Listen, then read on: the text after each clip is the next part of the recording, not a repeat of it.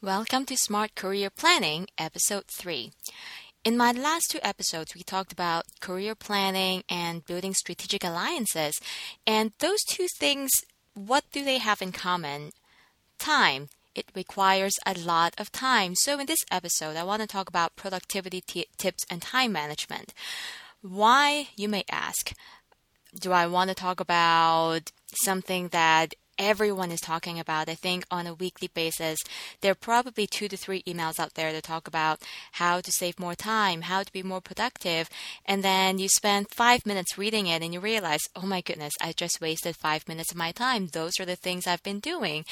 Number one, there are a lot of articles out there because we all know there's a need to save more time. Everyone is busy. You may have a full time job. You may have a family to take care of. You may have personal fitness goals this year you want to achieve, you can't afford to throw things randomly into your calendar throw things into your calendar and expect you to be able to do it, you may be able to attend an industry event or write an industry related article. And even tomorrow, then you can have dinner with someone and that you meet at a networking event the previous day. You may be able to do that in the first 30 days, but you realize on the 31st day or the following month, you realize you are completely burned out. It is extremely unrealistic. So that's why we're talking about productivity and time management for me, I do have a full-time client where I go on site on a, on a daily basis, work close to 40 hours a week. I'm building two businesses. I have a family to take care of, and I have a very time-consuming hobby, which is rock climbing. Not only do I spend three nights out of the week for two hours each time to train, there are times I go outdoor and climb with my friends, and that's an all-day event. Uh, needless to say, there are times I really need to prioritize and think about what needs to go in my life. So, what I'm talking about today, of course, is not just going to be about saving five minutes here, 10 minutes there. It is going to be about a paradigm shift, changing the way you think about how you spend your time. I'm going to talk about three ways. First, attaching value to the concept of time. The first, just the, the easy thing to talk about is emotions. Think about that certain things spark joy in you. Think about, you know, gathering what the events you've attended, things that you've done in the last 30 days. Are there some of the some of the, the events you've attended or people that you've hung out with just you feel like at the end it was an utter waste of your time or that made you feel worse at the end than before you saw that person or attended that event? Like do, can you recall any of those moments? You know, think about uh, what what were they and why did they make you feel that way? And more importantly, why did you do it? Is it the first time? Was just an experiment? Or was that something that you, it happens fairly often?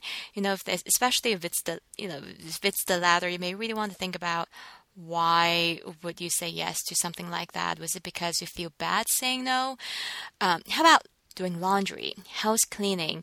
Do you procrastinate until the very last minute when you're in your on your last piece of garment or you have a dinner party and you realize your house is a disaster and that's when you just drag yourself out to do those things that you just hated doing and even while you're doing it you're dragging it out and turning it into an all-day event. Do you see yourself doing all of those things? Do a quick mental calculation um, you know because those are the things that create certain emotions in you. You feel like it's a it's a time suck. So that's one way to think about doing a mental inventory of how you're spending your time. Second attach a dollar value to your time for those of you who have an annualized salary, think about how much you actually want to make, not not how much you make, but how much you want to make. So say for example, if you're making $80,000 right now and you feel like in the next 2 years you want to build your experience and career to the point where you can make $100,000 a year, think of that figure. Now, you need to divide that by 2080 2080 that's just a magic number for a lot of headhunters to think about someone's desired annualized salary um, Now, 100K divided by 2080, it's roughly about $48 an hour, and that's pre tax, pre benefits. Um, so that's the amount. If you want to make $100,000, $48 an hour is how much your time is worth. Now, I'm not trying to get into the philosophical, oh, that's how much I am worth. No, that's not that's not what I'm saying. It's like at market rate, that's how much you should think about your one hour is worth for you. If you're a consultant, that's even better because you already know how much you're getting paid um, on an hourly basis if you're someone a little bit more experienced, I'm assuming you're making 125 125 an hour. And if that's the case, now this is just a really random example, and this is how I personally attach value to my time. Um, if if I'm making 125 an hour and I'm supposed to carve out lunch to meet this person. So that one hour, I'm already uh, already not getting paid. So that's the opportunity cost of going to lunch with this person.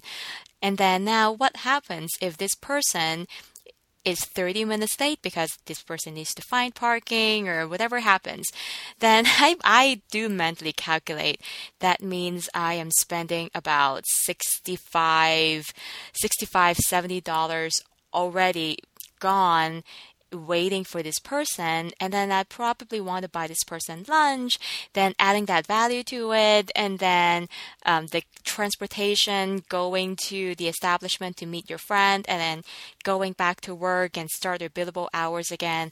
The entire process is probably an hour and a half. I think about at the end, do I feel like I am okay with spending that much on this person? Or do I feel like, ah, this person is really not worth that much? Or do I feel like the entire experience of being around this person is not worth that much money to me? That can be the same. And I, I know most people don't like thinking of people in terms of a dollar value, in most cases, you already know how this person makes you feel. And I think having just that dollar value attached to it can validate how you feel about this person. Now, what about laundry? What about house cleaning? If you are living in a place where you do not have um, uh, if you don't don't have a washing machine, then you actually have to go somewhere, put the laundry in, sort them out. You need to get the detergent. You have to get change, and then you have to find parking. You have to drive home, and the entire ordeal takes about three hours. Again, 125 times three. Do you feel like that's a good investment of your time? If you're not willing to spend that much money, uh, the opportunity cost of you know doing the laundry with that to someone else you may want to um, give the the laundry like do laundry by by pound or whatever. Um, the same with house cleaning. If you're if you hate house cleaning, it takes you seven eight hours to do that. Would you like to spend those seven hours doing cleaning the house and spending again 125 times seven uh, times seven hours that much money to to how to do house cleaning? If not, you may want to pay someone else to do it. The second tip I want to talk about is understand your tendency. Hopefully, by following tip number one, you will save about one to two hours on a weekly basis. Now, with the newfound time, what are you going to do? Do you have a tendency to procrastinate? Do you have the tendency to yes to say yes to whomever demands your time? Do you have a tendency to feel alone if there's an empty slots in your schedule? Do you have the ten- tendency to feel more fulfilled when you're surrounded by people, which may explain why every night you have to have something going on? Your tendency is what's sucking your time. So, Understanding your tendency is going to help you shut some of those doors, realizing that you have to have every single night full and you understand why. Hopefully, that's going to help you say no to your urge and say yes to something that's going to benefit you in the long run. So that's tip number two. Tip number three plan your week in advance. One more thing about understanding your tendency is also to understand what you hate to do but are really, really good for you. Now, for me, I hate crowded environments and loud noises, which, you know, makes makes networking a little bit tricky for me. Naturally, I would like to just stay at home, write articles, record a podcast, just work on my to do list. And I feel like I'm being very productive, which is true. But I do need to continue sharpen my networking skills and how to work how to work the room so I can have more materials for my podcast. I need to make sure that I set aside time finding out industry events to attend. Bottom line. Now, what are some of the things you hate to do but are really good for you professionally? Schedule them first. Make sure you set aside time to exercise, even connect with your friends. What you end up seeing is, you know, when, you do what's really right for you, what's great for you, is that you begin to feel like you're living a very meaningful life, a very productive life which will in turn make you a much happier person to be around in the long run and that will help enrich your relationships. And that's this sort of goes into the cycle of you know you have you're surrounded by great people you're fun to be around and um, you feel like you're living a very meaningful life and you continue to cut out people who do not live by your standards, do not live by your beliefs, and you cut them out. And, you know, it's a very cyclical process. Hopefully, you find these three tips helpful. And um, if you have any questions, if you have tips on your own that you really want to share with the audience, feel free to, e- uh, to email me at helen at, at interviewrightconsulting.com.